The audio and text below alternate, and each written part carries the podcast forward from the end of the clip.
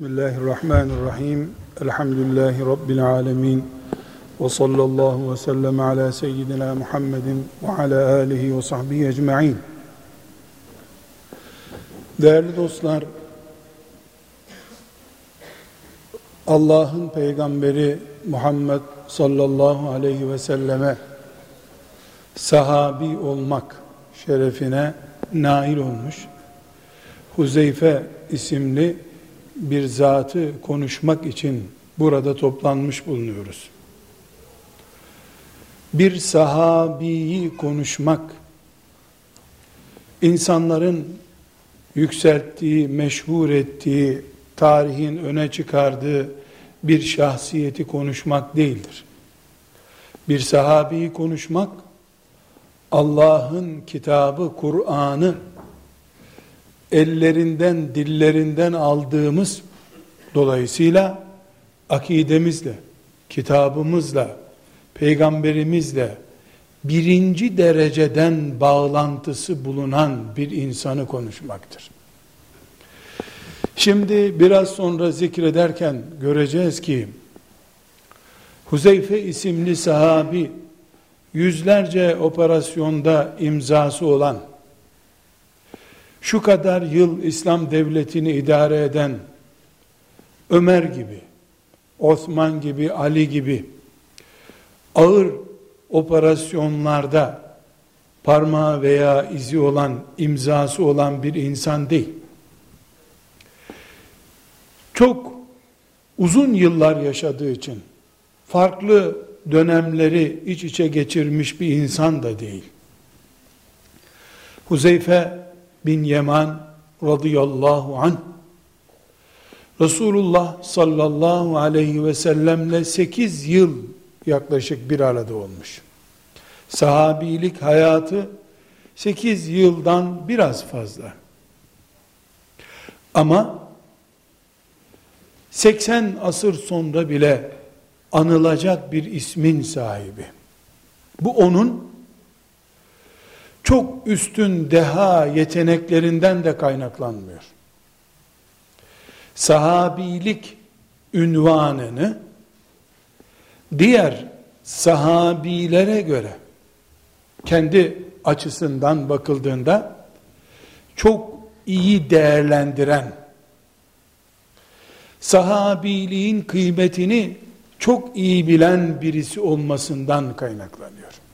Kardeşler, ashabtan birini konuşmak, bu ümmetin en üstünlerinden birisini konuşmaktır. Kalbi en temiz olan müminlerden birini konuşmaktır. İlmi en derin olan insanlardan birisini konuşmaktır. Şu fani dünyaya en az tenezzül eden insanlardan birisini konuşmaktır. Bu dört özellik, ümmetin en üstünü olmak, kalbi en temiz olmak, ilmi en derin olmak, dünyaya en az tenezzül etmek. Bu dört özellik, ashab-ı kiramın bu tür özellikleri her birinde farklı bir açıdan tezahür eden bu özellikleri çağlar geçtiği halde onların nerede gömülü oldukları bile unutulduğu halde bütün nesillerin ahlaklarını, takvalarını ve amellerini taklit edebilecek insan olmalarını sağlamıştır. Bugün Huzeyfe radıyallahu anh'ı konuşuyorsak biz, tarihi bilgimiz tazelensin diye konuşmuyoruz. Peşinden gidilecek, ahlakı gibi ahlaklanılabilecek, ilmiyle amel edilebilecek, örnek alınabilecek bir insan konuşuyoruz. Bize Huzeyfe radıyallahu anh'ın tarihi lazım değil. Onun fiziki yapısı da bize lazım değil. Uzun boylu muydu? Şişman mıydı? Esmer miydi? Bizim için çok önemli değil. hiç önemli değil. Ama Huzeyfe gibi olma mücadelesi bizim için kurtarıcıdır. Taklit edilebilir ahlakı, uygulanabilir ilmi olan bir insan konuşuyoruz. Bunun için biz genelde ashab-ı kiramdan söz ederken ve özellikle Resulullah sallallahu aleyhi ve sellem Efendimizin bir meziyetini öne çıkardığı ki Huzeyfe'de bu var radıyallahu an bir meziyeti özellikle nübüvvet onayı ile öne çıkarılmış. Peygamber tasdiki ile bir meziyeti hak edilmiş meziyettir diye insanlığa sunulmuş. Böyle bir insanı konuşurken tarihi şahsiyetlerden birisini konuşur gibi dinleyemeyiz.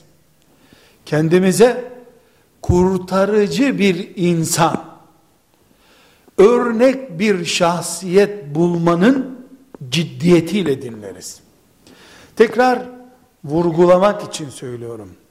Huzeyfe İbnül Yaman radıyallahu anh'ın bize kadar intikal eden bilgileri, ondan nakledilen hadisler de dahil olmak üzere, onun adının geçerek bize nakledilen hadisler de dahil olmak üzere, bir A4 ebatındaki 40 kağıdı dolduracak kadar değildir. Rivayet ettiği hadisler de bunun en az 30 kağıdını dolduracak hacimdedir.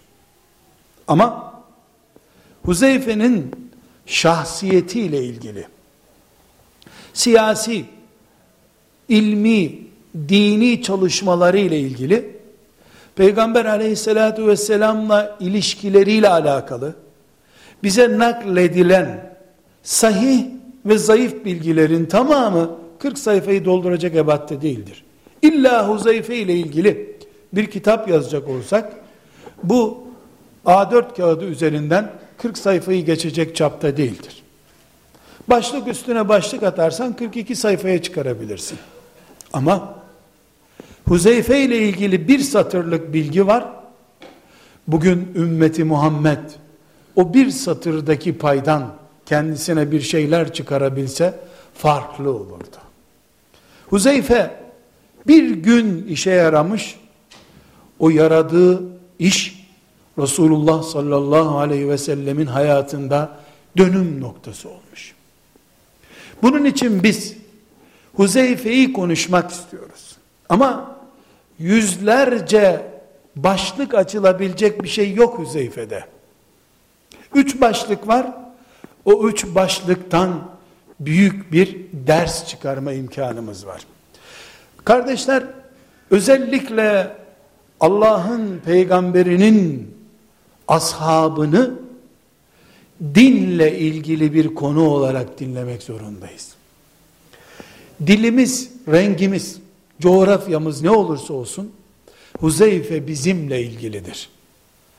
Ezanla ilgimiz bulunduğu sürece, namazla ilgimiz bulunduğu sürece, Medine'ye bağlı bir yürek sahibi olduğumuz sürece, Huzeyfe bizden biridir. O Arap değil. O Mekkeli Medineli değil. O Muhammed sallallahu aleyhi ve sellemin ashabındandır. Abdullah İbni Mesud radıyallahu anh'ın çok hoş bir tespiti var. Ahmet bin Hanbel'in müsnedinde rivayet ettiği, bu Abdullah İbni Mesud kendisi de bir sahabedir zaten. Bizim bugün Huzeyfe'yi konuşmakla radıyallahu anh ne anlamamız gerektiğini ya da Huzeyfe'ye bakacak penceremizden ne görüleceğini başka bir sahabinin lisanından dinleyelim. Diyor ki Allah yarattığı bütün insanların kalplerine baktı. Muhammed Aleyhisselam'ın kalbini yarattığı kulların en iyi kalpli olarak gördü. Allah'ın yarattığı insanlarda en büyük kalp, en değerli kalp Abdullah'ın oğlu Muhammed sallallahu aleyhi ve sellemin kalbidir. Böyle gördüğü için de Allah onu kendisinin en büyük peygamberi olarak seçti. Sonra en büyük peygamber olarak seçtiği Muhammed sallallahu aleyhi ve selleme iman eden ilk neslin ashabının kalplerine baktı Allah.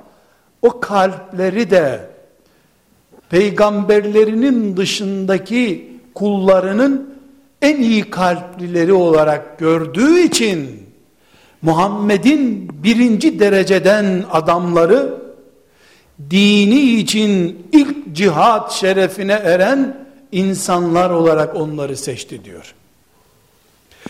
Abdullah İbni Mesud radıyallahu anh'ın bu tespitinde sadece bir seçim kriterinden söz etme yok.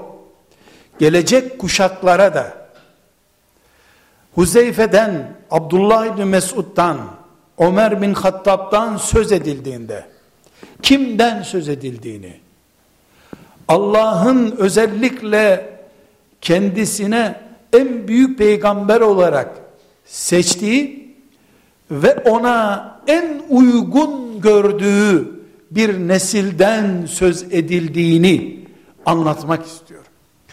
Bizim özellikle ashab-ı kiram üzerinde elhamdülillah herhangi bir negatif cümlemiz asla yok. Olmaz da ama yüzlerce seneden beri ashab-ı kiramı özellikle özellikle soy farkına göre klik yakınlaşmasına göre tasnif etmek isteyen bir anlayış maalesef vardır. Bizim topraklarımızda sekülerizmin de din öğrettiği zamana kadar bu ayrım yoktu. Ne zamandan beri cübbesi İtalyan kılıklı cübbeliler de din öğretmeye başladıysa ashab-ı kiramı da tasnif etme puanlama hastalığı ortaya çıktı. Halbuki Müslümanların Abdullah İbni Mesud radıyallahu anh'ın bu sözünden çok rahat anlaşılacağı gibi Müslümanların ashab-ı kiram üzerinde böyle bir tasnif etme hakkı yoktur. Çünkü Allah azze ve celle peygamberi Muhammed aleyhisselama adam olma onun birinci dereceden ve onun kefaletiyle Müslümanlık yaşama hazzına kavuşacak kitle olarak seçtiği Kur'an'ın ve hadisi şeriflerin yani Peygamber aleyhisselamın şu şu kadar bu bu kadar diye tasnif etmediği bir şekilde ashab-ı kiramı tasnif etmek batıldır. Bu ümmetin temelinde yoktur. Zira ashab-ı kiram Allah'ı memnun etmişlerdir. Bu Kur'an'la sabittir. Çünkü Kur'an onlardan memnun olduğundan söz ediyor, isim vermiyor. Kureyş diye ayırmıyor. Ensar, muhacir diye ayırmıyor. Ensardan da, muhacirden de memnun olduğunu söylüyor. Dün Müslüman olanlar, bugün Müslüman olanlar demiyor. Mekke'nin fethine kadar Müslüman olamayıp, kılıcı görünce Müslüman olanlar diye bir ayrım yap, yapıyor Allah. Fetihten önce, Mekke'nin fethinden önce Müslüman olanlar bir başka. Ama ve kullen vaadallahu'l husna. Hepsine cennetini vaat etmiş Allah.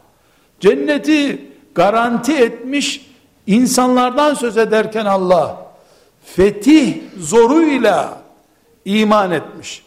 Kılıcın artık ensesinde olduğunu gördüğü için Müslüman olmuşlara bile ve kullen vaadallahu'l husna.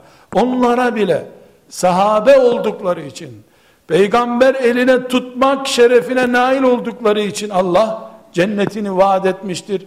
Kur'an'a iman eden bir nesil ashab-ı kiramın arasında asla bu tasnifi yapamaz. Yoksa Kur'an'ın neresine iman ettiği insana bir gün sorulur.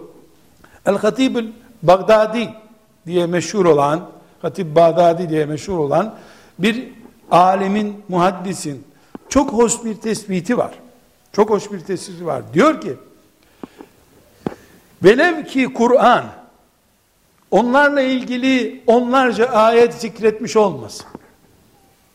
Velev ki Resulullah sallallahu aleyhi ve sellemin ashabının menakıbı ile ilgili, onu öven cümleleriyle ilgili yüzlerce hadisi şerif bulunmuş olmasın. Ebu Bekir'i göklere çıkaran, Ömer'i, Osman, Ali'yi göklere çıkaran, Abdurrahman İbni Avf'ı cennetlere uçuran, Muaz İbni Cebel'i arşa taşıyan, velev ki bu hadisi şerifler olmasın, sadece hicret etmeleri, Resulullah sallallahu aleyhi ve selleme atını denize de sürsen peşindeyiz ya Resulullah demeleri. Babalarından, dedelerinden kalan hurma bahçelerini, daha önce savaştıkları insanlara iman kardeşi olduk diye feda etmeleri, onların inkar edilemeyecek bir şekilde tarihe mal olmuş olsan, mal olmuş olan Kur'an'a hizmetleri, Kur'an muallimi olarak yeryüzüne dağılmaları dikkate alındığında hiçbir hizmetleri olmasa sadece bu özelliklerinden dolayı bile onlar ümmeti Muhammed'in baş tacıdır diyor. Sırf bu özelliklerinden dolayı ashab-ı kiram övülmeye, ümmeti Muhammed'in büyükleri olarak kabul edilmeye, aralarında herhangi bir ayrım yapılmamaya müstehaktırlar. Sırf şu hicretlerinden dolayı. Resulullah sallallahu aleyhi ve selleme can verişlerinden dolayı. Dul bir kadının çocuğunu paketleyip Resulullah'a hediye olarak getirmesinden dolayı. Sırf bunlara bile bakıldığında onların büyüklüğünün şahidi olarak yeter. Nerede kaldı ki Kur'an onlara şahit? Yüzlerce hadisi şerif onların bu dindeki azim mevkiine şahit. Bundan dolayı İbni Hazm diyor ki bizden biri ki İbni Hazm 4. asırdan sonra gelmiş birisi bizden biri yani ashab olmayan nesillerden herhangi bir Müslüman kıyamete kadar yaşama imkanına kavuşsa ve kıyamete kadar en güzel taatleri en güzel ibadetleri yapmış olsa, tek bir saat Resulullah'la beraber gün geçiren, sahabenin mevkiine ulaşması mümkün değildir diyor. Sahabe olmayan birisinin, ashab-ı kiramın, mevki olarak, Resulullah sallallahu aleyhi ve selleme yakınlık ve hizmet olarak, en düşük noktada durduğu tahmin edilen, Hamza bin Abdülmuttalib'in katili olan Vahşi radıyallahu an ile onun dışında yani sahabi olmayan en iyi Müslüman arasında Ahmet Faruk Serhendi İmam Rabbani diye bildiğimiz zat benzetme yapıyor. Bir sahabi en düşük puanlı. Peygamber aleyhisselam efendimizin amcasını öldürmüş. Yıllar sonra İslam'la şereflenmiş. Peygamber aleyhisselam efendimizin yüzüne bakmaya yıllarca haya etmiş, işlediği cürümden dolayı, onunla sahabi olmayan en iyi Müslüman mesela bir tabi'i, ki o da Peygamber aleyhisselamın tasdikiyle asaptan sonraki en büyük nesilden bir Hasan Basri mesela, onunla vahşi arasında bir benzetme yapacak olsak, vahşinin cihat meydanlarında ses çıkaran atının nalının altında bir tozla bile ölçülmesi mümkün değildir diyor. Çünkü birinin kefili peygamber aleyhisselamdır. Öbürünün ne olacağı mahşerde belli olacaktır. Binaenaleyh kardeşler biz sahabeden birini konuşurken tekrar vurguluyor. Din konuşuyoruz işledikleri bütün cürümlere rağmen, Peygamber aleyhisselamın huzurunda kırdıkları onca pota rağmen, hatalarına rağmen, Kur'an'la tescil edilmiş bulunan günahlarına rağmen. Zira onları filan surede öven Kur'an, filan surede de niye böyle yaptınız, ne büyük ayıp yaptınız, ne biçim günah işlediniz diye yeriyor. Ama dün yerde Allah, öbür gün övdü. Demek ki onları işledikleri hatalarıyla, girdikleri bataklıklarıyla kabul etti Allah. İslam'dan önceki hatalarıyla, İslam olduktan sonraki yanlışlarıyla kabul buyurdu.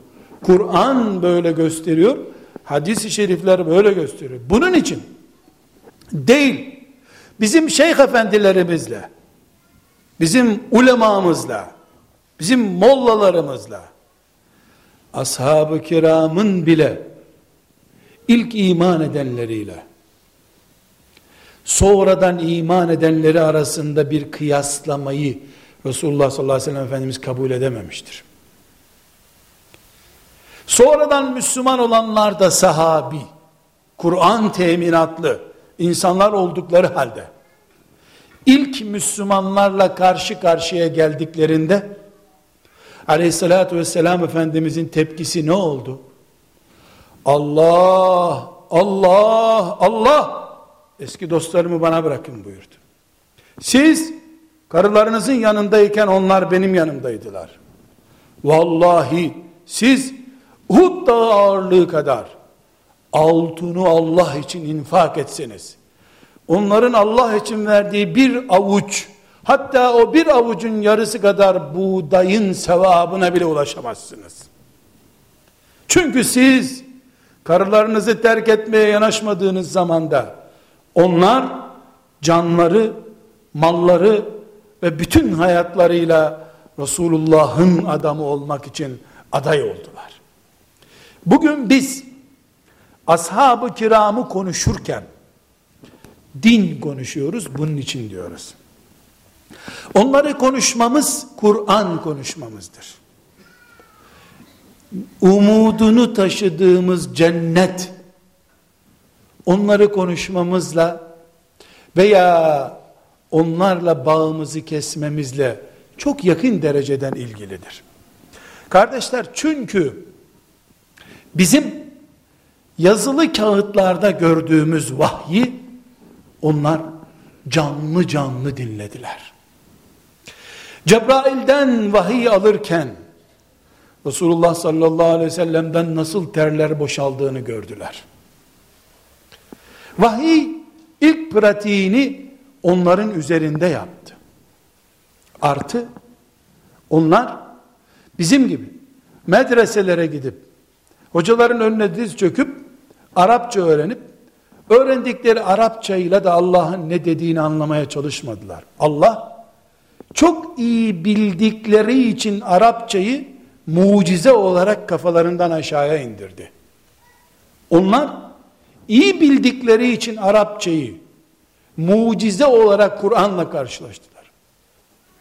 Bu nedenle Huzeyfe radıyallahu anh Abdullah İbni Mesud Enes İbni Malik Abdullah İbni Abbas ben filan ayetten şunu anladım dediği zaman o ayetten en iyi anlaşılacak şeyi anlamış demektir.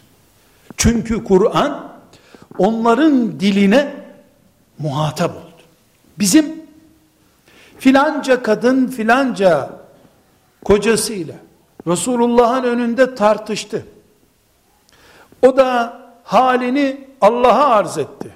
Kadıncağız bunaldığını söyledi diye. Tefsirlerden öğrendiğimiz şey onların gözlerinin önünde oldu bitti. Binaenaleyh İslam onların anlayışıyla daha doğru bir anlayıştır. Onlar yüzde yüz şirk bataklıklarından arınıp Resulullah sallallahu aleyhi ve selleme geldiler. Bu nedenle beyinleri yüzde yüz Kur'an'ı anladı. Yüzde yüz Kur'an'ı anlayan beyin bir sürü sistemden sonra o sistemleri de henüz sıfırlayamadan, çöp kutusuna atamadan, İslam'ı başka dillerden aktarılmış bilgilerle ve sistemlerin etkisi altında öğrenen nesillerden kesinlikle çok daha üstündürler. Çok daha değerlidirler. Allah katında akla göre, mantığa göre. Kardeşler, bu pencereden bakıp Huzeyfe radıyallahu anh'ı görmek istiyorum. Ama üçüncü defa vurgulamam gerekiyor. Huzeyfe ile ilgili bütün teracim kitaplarından, hadis kitaplarından, şişmanıyla, zayıfıyla, orta boylusuyla ne kadar bilgi varsa toplayalım. Bu bir kitabı zor doldurur bilgidir. Ama Huzeyfe'de hayat var. Radıyallahu anh. Öğrenilecek çok şey var. Benim aklımın bir türlü idrak edemedi. Beynimi zorlayan bir şey. Sizi de zorlasın. Bakın Huzeyfe'de neler varmış. Resulullah sallallahu aleyhi ve selleme en çok kimi seviyorsun diye sormuş. Amr ibn as radıyallahu anh Aişe'yi demiş. O da hemen lafı çevirip erkeklerden kastettim demiş. Kimi seviyorsun erkeklerden? Babasını demiş. Ebu Bekir. Bunu üç defa, beş defa, on defadan fazla söylemiş. Ebu Bekir'le ilgili sevgisini belki on defa tekrar ettiği hadis-i şeriflerde sabit. Hem şahıs olarak Ebu Bekir'i çok seviyor, hem de ne diyor? Ebu Bekir'in parası kadar bu hizmette hiçbir şeyden istifade etmedim diyor. Her şeyiyle Ebu Bekir'e hayran. Herkesi Medine'ye icet ettirmiş, Ebu Bekir'i yol arkadaşı olarak bırakmış. Kendisinden sonra hizmetlere vekalet olarak Ebu Bekir uygun görmüş. Kadın vefatından aleyhisselam efendimizin vefatından çok kısa bir zaman önce bir kadın gelmiş.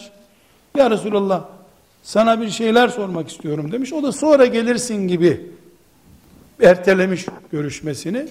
Seni bulamazsam burada Ebu Bekir'i bulursun demiş. İşaret hep Ebu Bekir'e. Ebu Bekir, Ebu Bekir. Ebu Bekir, Ebu Bekir.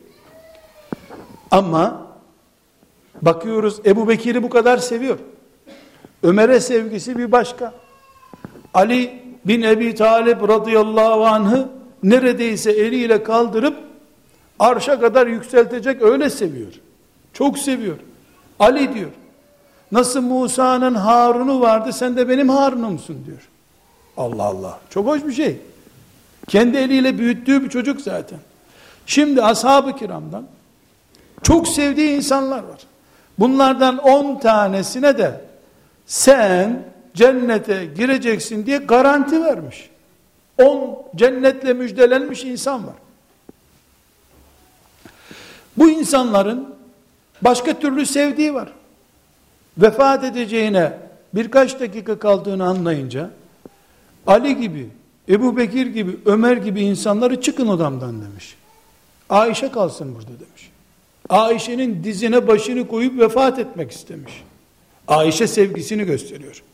Ebu Bekirler, Ayşeler sevdiğini dillendirdiği. Mesela kalkıyor bir sahabeye diyor ki Muaz seni çok seviyorum sana bir dua öğreteyim diyor. Öbür taraftan İslam'ın o gün Medine'de ve kıyamete kadar en büyük sorunlarından birisi olan Kur'an'ın ilk sayfalarından itibaren en önemli konularından biri olan münafıklıkla ve münafıklarla ilgili dosyayı sadece Huzeyfe'ye açmış. Huzeyfe'yi çağırmış. Ebu Bekir'in de olduğu bir yerde. Ayşe'nin de olduğu bir yerde. O bütün sevdalılarının olduğu bir yerde. 20 küsür yıllık Müslümanlar yanında dururken birkaç yıllık Müslüman olan Huzeyfe'ye sana isimler vereceğim. Bu isimler bu ümmetin münafıklarıdır demiş. Kimseye de söylememesini söylemiş. Şimdi dese ki ben öldükten sonra sen bunları Ebu Bekir'e verirsin. Bundan bir anlam çıkaracağız. Hani Ebu Bekir öldürülür.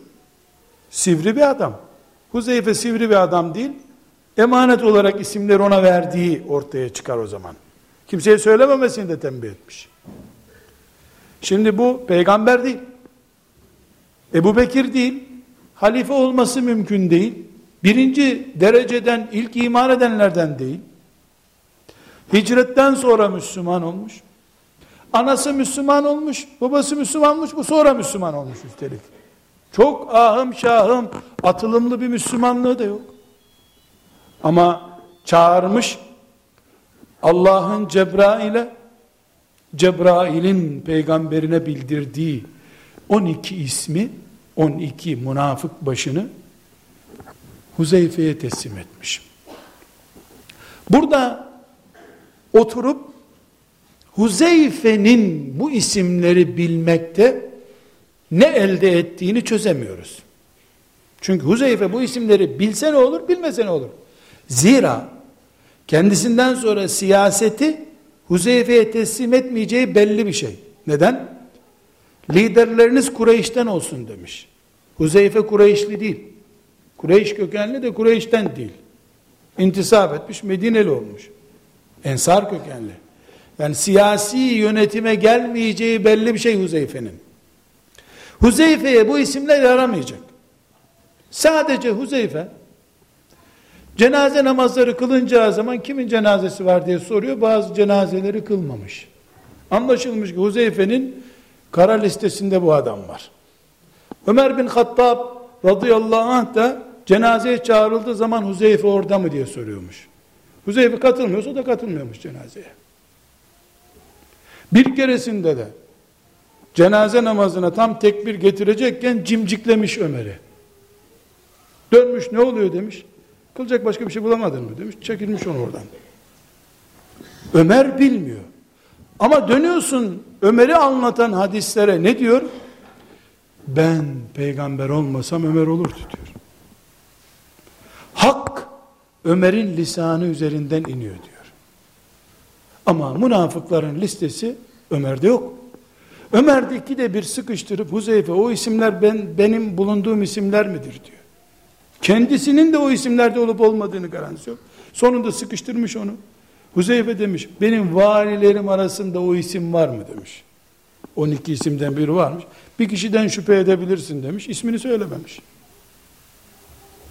Şimdi biz Resulullah sallallahu aleyhi ve sellemin Huzeyfe'ye bu tür yüklenişini çözmeye çalışıyoruz.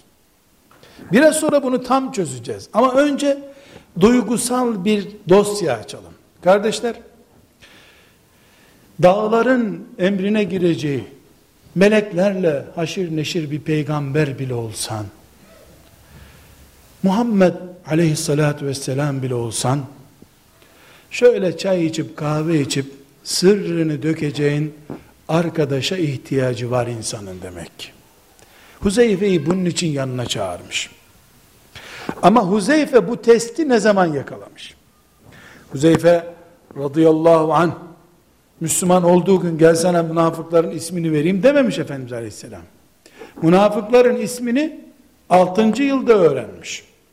Efendimiz sallallahu aleyhi ve sellem'in hicretinin 6. senesinde. Ne zaman öğrenmiş? Şimdi çözdük. Huzeyfe'yi çözüyoruz. Bildiğimiz bir Ahzab savaşı var. Bunun bizim dilimizdeki adı Hendek Savaşı'dır.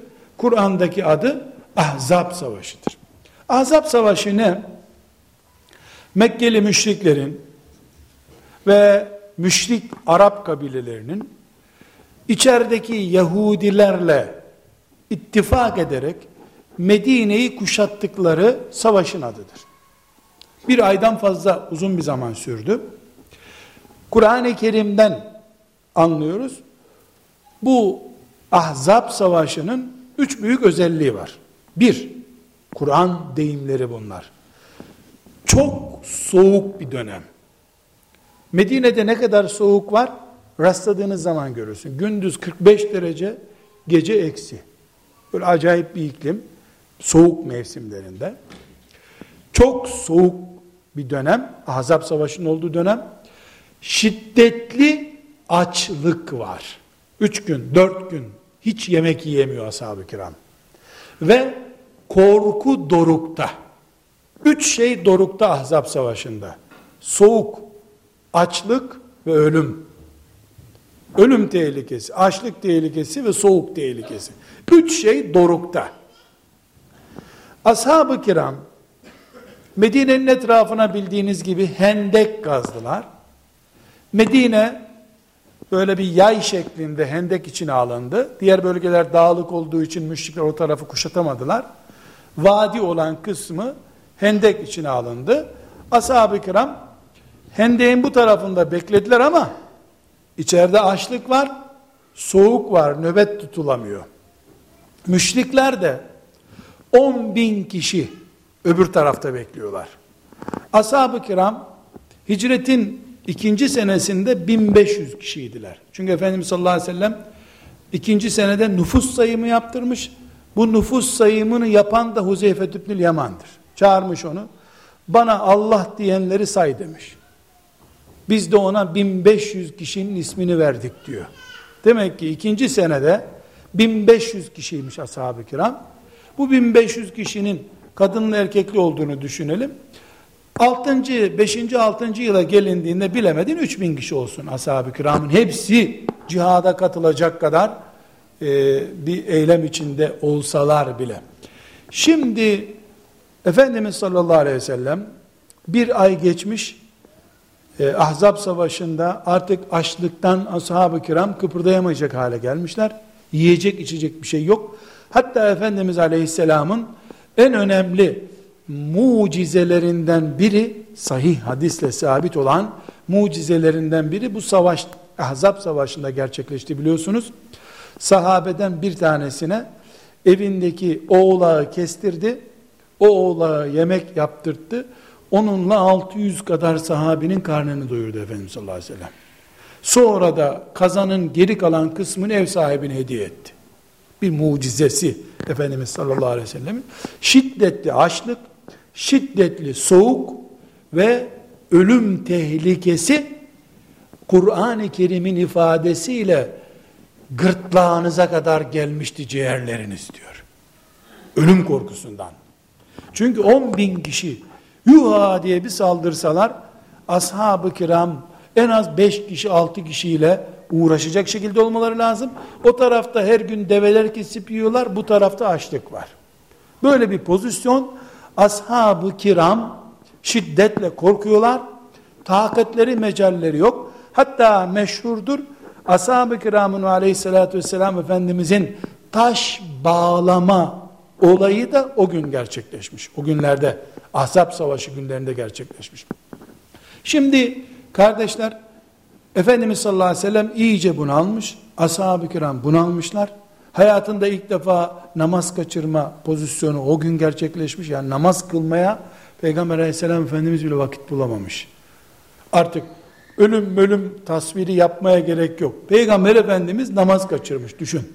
Ahzab savaşındaki günlerinde.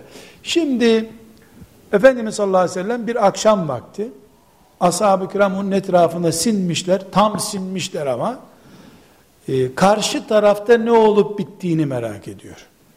Ne kadar erzakları kalmış. Bir ayı geçmiş. Yani o adamların iki ay daha dayanacak vakti varsa bu tarafta o kadar mecal kalmamış. Yok onların da iki üç günlük erzağı kalmış ya da moralleri bozulmuşsa biraz daha direnecekler. Böyle bir istihbarat gerekiyor. Efendimiz buyurmuş ki yahu demiş şu adamların tarafına geçip de bir baksanız bir istihbarat toplasanız bana demiş. Yok mu içinizden birisi gidecek on bin tane silahlı adamın ortasında şaraplı içmişler hep sarhoş yarısı gidecek bakacak ne yapıyorlar bu adamlar ne kadar develeri erzakları ne kalmış yemekleri pişiyor mu inceleyecekler moraliniz düzgün mü diye soru soracak gelecek sağlam olarak bilgi verecek yani git seni delik deşik etsinler desen daha iyi olur Aynen böyle söylemiş. Sizden biri yok mu? Gidecek bu adamların ne, ne yaptığını bana görecek gelecek. Hiç kimse ses çıkarmamış. Bir kişi ölsün dese daha anlamlı. Bu Allah için şehit olmaya kalkacak bir kişi. İkinci defa sormuş. Yine kimse ben buradayım ya Resulullah diyememiş. Dikkat edin Ebu Bekir oradaydı. Ömer de oradaydı. Ali de oradaydı. Osman da oradaydı. Hasan ibn Sabit gibi birkaç yaşlı sahabe hariç, kadınlar hariç, bütün sahabe oradaydı. Kimse ben kalkarım demedi. Dördüncü defasında Huzeyfe diye anmış. Kendisi diyor ki Huzeyfe deyince ayaklarımın mecali kesildi diyor. Sen git diyecek. Anladım diyor. Huzeyfe sen git ama bir şartla. Yılanı uyandırmayacaksın demiş. Senin gittiğini anlamayacaklar. Hem gitmek tehlikeli hem adamlara haberi yani istihbarat yapıldığını, casusun içeri girdiğini çaktırmadan geri geleceksin diyor. Huzeyfe münafıkların da pek çok sırrın da sahibi olmayı o gün hak etmiş. Ayağa kalkmış. Peki ya Resulallah demiş. En güçlü sahabilerden biri değil.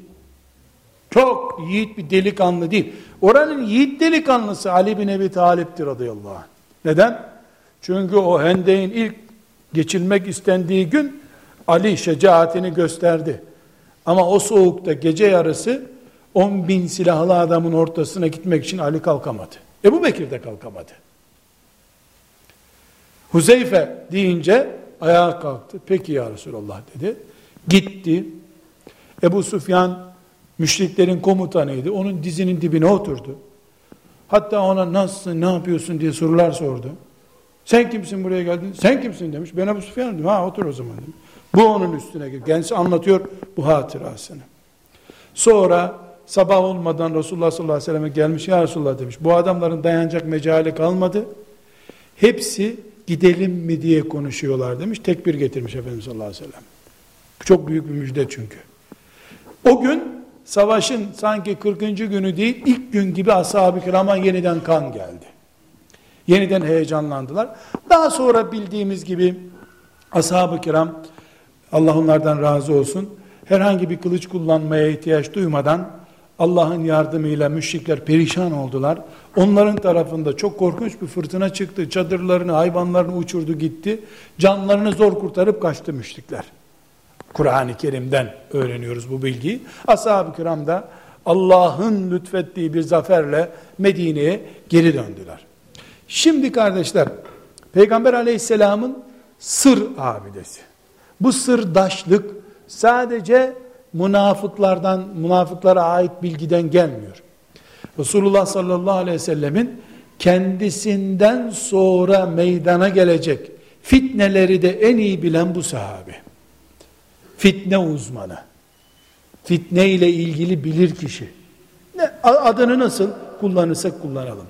Ama her halükarda Huzeyfe tübnül Yaman radıyallahu anh'ın bütün bunların ötesinde dünyaya tenezzülsüzlüğü peygamberin dikkatini çekmiş. Mobilya düşkünü değil. Servet düşkünü değil. Ömer bin Hattab radıyallahu anh'ın zamanında El Medain isimli bir şehre vari olarak tayin etmiş bunu Ömer radıyallahu anh. Ee, yanına da görevlendirme kağıdını yazmış. Kağıt her valiye yaptığı gibi bu sizin valinizdir. İşte il meclisinde bugünkü deyimle il meclisinde görüşün.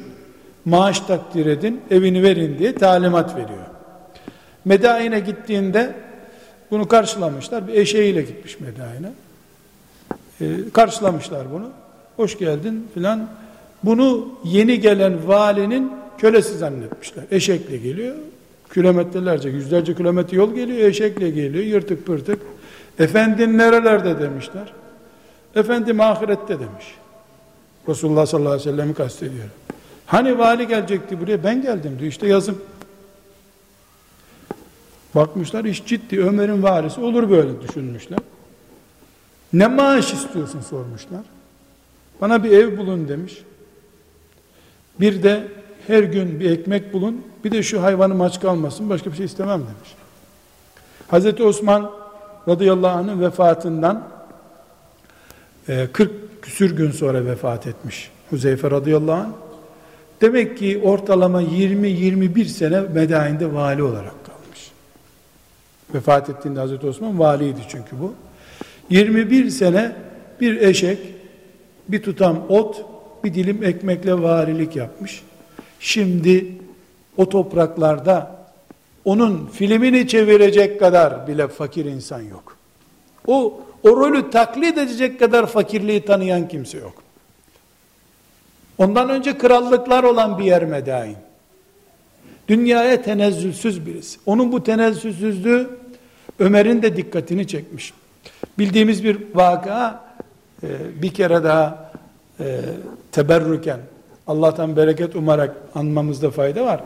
Bir gün Ömer bin Hattab radıyallahu anh ashab-ı kiramdan, tabiinden bir nesille oturuyorlar böyle bir evin, geniş bir evin içindeler.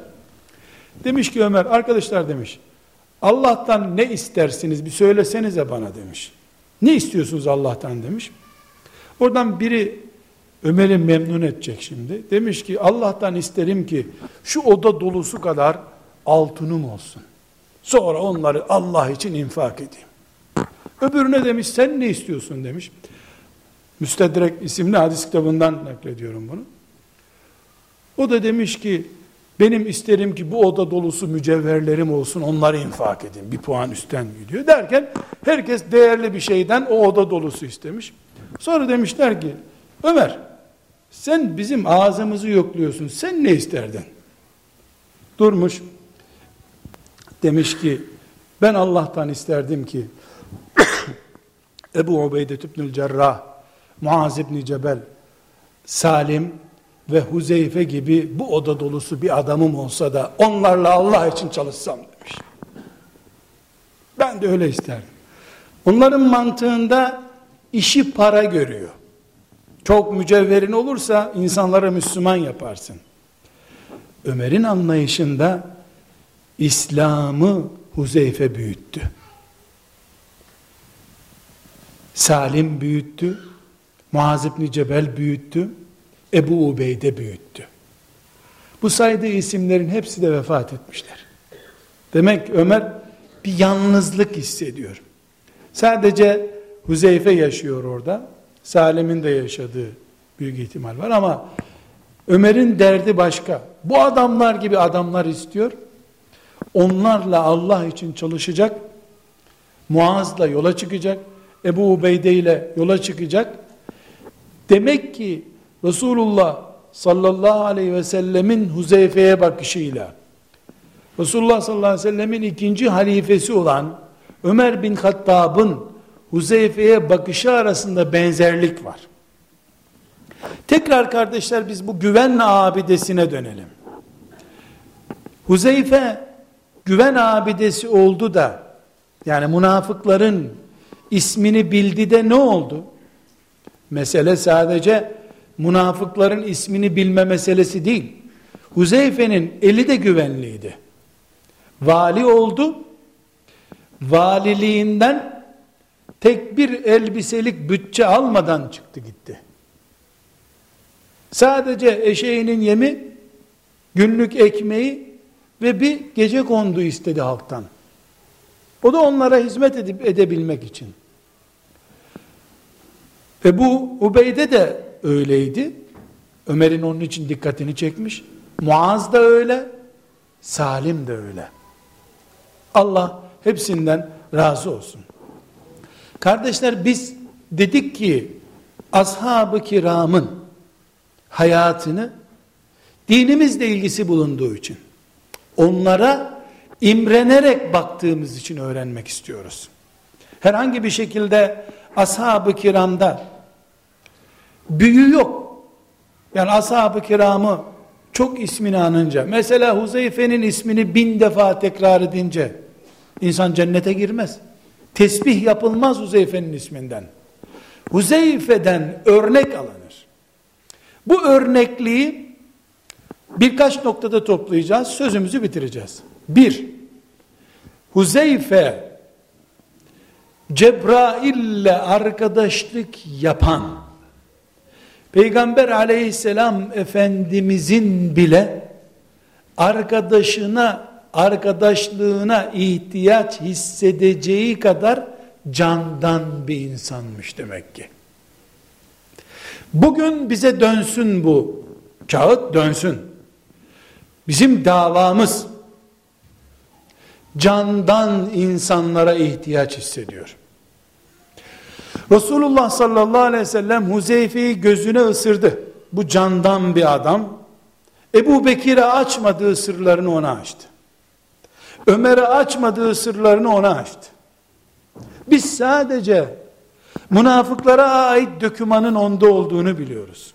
Ama Huzeyfe'nin fitnelerle ilgili yani Resulullah sallallahu aleyhi ve sellem'den sonra ortaya çıkacak iç sorunlarla ilgili de çok şey bildiğini söylüyor. Bunları söylemeden gitti bu dünyadan. Çünkü söyleme talimatı yoktu Huzeyfe'ye.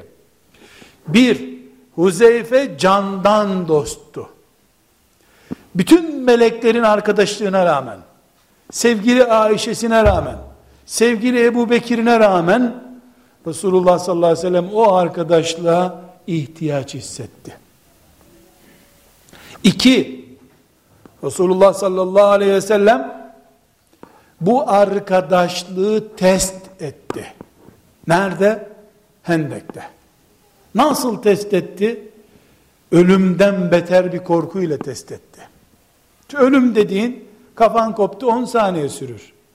Akşamdan sabaha kadar istihbarat yapmak için 10 bin silahlı adamın ortasında durmak ölümden zor bir şey. Bu testten Huzeyfe çok başarıyla geçti. Allah ondan razı olsun. İki. Şimdi üçüncü bize dönük bir noktaya geleceğiz.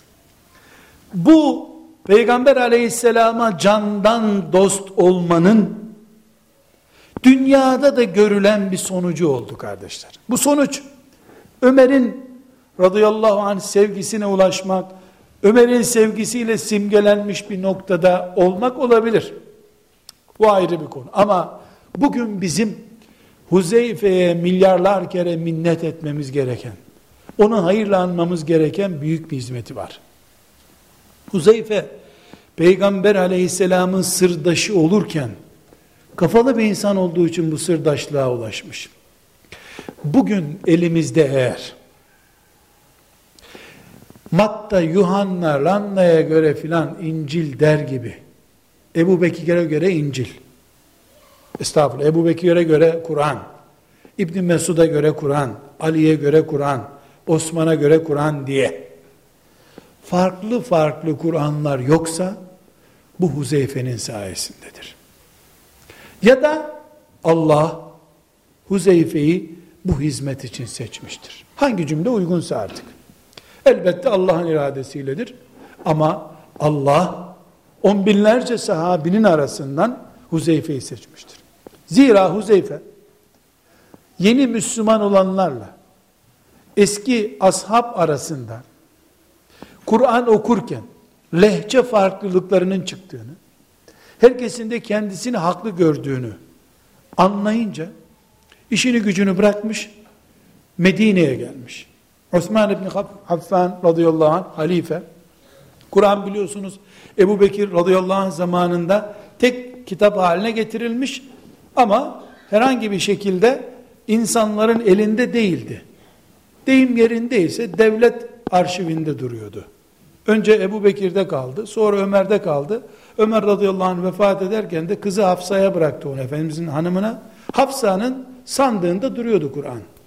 Herkes de kendine göre okuyordu. Huzeyfe bu kendine göre okuyuşun bir gün İncil'in akıbetine doğru Kur'an'ı kaydıracağını hissetmiş. Medine'ye gelmiş. Osman İbni Affan'a demiş ki Osman ya emrel müminin bu ümmeti Kur'an'ını parçalamaktan kurtar demiş. Ne yapayım demiş. Resmi musaflar çıkar demiş. Böylece insanlar devlet onaylı musaf okusunlar demiş. Osman da bu fikri çok uygun görmüş. Hafsa'nın elindeki radıyallahu anha musafı alıp ondan yedi tane çoğaltmış. O zaman İslam toprakları yedi eyalet. Her birini mühürleyerek her vilayet valisine bir tane teslim etmiş. Böylece kısa bir zamanda bugün Afrika'dan Kuzey Kutbu'na kadar okuduğumuz Fatiha hep aynıysa bu aynılığı Huzeyfe radıyallahu anh'ın projesi gerçekleştirmiş. Bu onun Kur'an'ımıza hizmeti. Resulullah sallallahu aleyhi ve sellem onun bu hizmetini görmedi. Çünkü ondan çok yıllar sonra oldu bu iş. Ama Huzeyfe bu hizmeti yapabilirdi. Bu kapasitede bir sahabiydi. Resulullah sallallahu aleyhi ve sellem bunu biliyordu. Allah ona vahyetmişti muhakkak. Öbür türlü Huzeyfe sivrilen bir isim olmayacaktı. Kardeşler, ashab-ı kiramı biz özellikle tuttu kalenin kapısını Ali, bir kaldırdı, kalenin kapısı kalkınca müşrikler kaçtılar. Böyle film kahramanı gibi istiyoruz. Her sahabi öyle film çevirecek çapta değildi. Ama Kur'an'ı bize ulaştıracak hizmeti yapanları oldu. Huzeyfe kıyamete kadar Kur'an'la anılmalı. Huzeyfe bir lider ne kadar güçlü, ne kadar müeyyet olursa olsun, Allah'tan teyit görmüş bir lider bile olsa, sır dostlarına ihtiyacı olacağına dair örnek olarak kalsın. Huzeyfe, kendisine en çok ihtiyaç hissedilen günde, ölümü göze alıp, müşriklerin ortasına girecek çapta yürekli bir Müslüman olarak, gençlerin örneği olsun. Sıkışınca bizim işimiz vardı, biz taşınacaktık, hanım doğum yapacaktı diyen her Müslüman, Hendek'teki Huzeyfe'yi unutmamalıdır. Sadece, peki ya Resulallah dedi, kalktı gitti. Kaldı ki, diyebilirdi ki ya Resulallah, Mekkelilerden birini gönder, o adamları daha iyi tanır. Bir sürü mazereti vardı. Bu mazeretleri hiç aklına bile gelmedi. Bir şey söyleyeyim mi? O da çok önemli. Kendisi o olayı anlatırken hiç korkmadım. Nasıl olsa Resulullah arkamdadır demiyor. Çok korktum. Elim ayağım titredi. İçim boşaldı diyor. Ama Resulullah emretti kalktım gittim diyor. Gerçeği söylüyor. Çok korkmuş. Ama korkudan dolayı Resulullah sallallahu aleyhi ve selleme ama ile cevap vermemiş. Tekrar özetliyorum. Sır adamı, güven abidesi. Kur'an'a hizmette iki numaraya Ebu Bekir'den sonra. Radıyallahu anhüm cemiyan. Üç, zor günün adamı.